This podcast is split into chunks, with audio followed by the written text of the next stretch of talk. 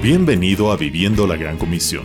Prepara tu corazón para oír una palabra de Dios para tu vida por el reverendo Cristian Sarmiento. ¿Qué hace la semilla de la palabra de Dios? La palabra de Dios siempre produce fruto. La palabra de Dios produce discípulos y estos producen más y muchos discípulos.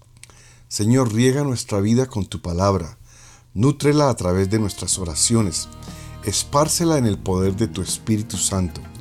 Danos fruto, más fruto, mucho fruto y fruto que permanece.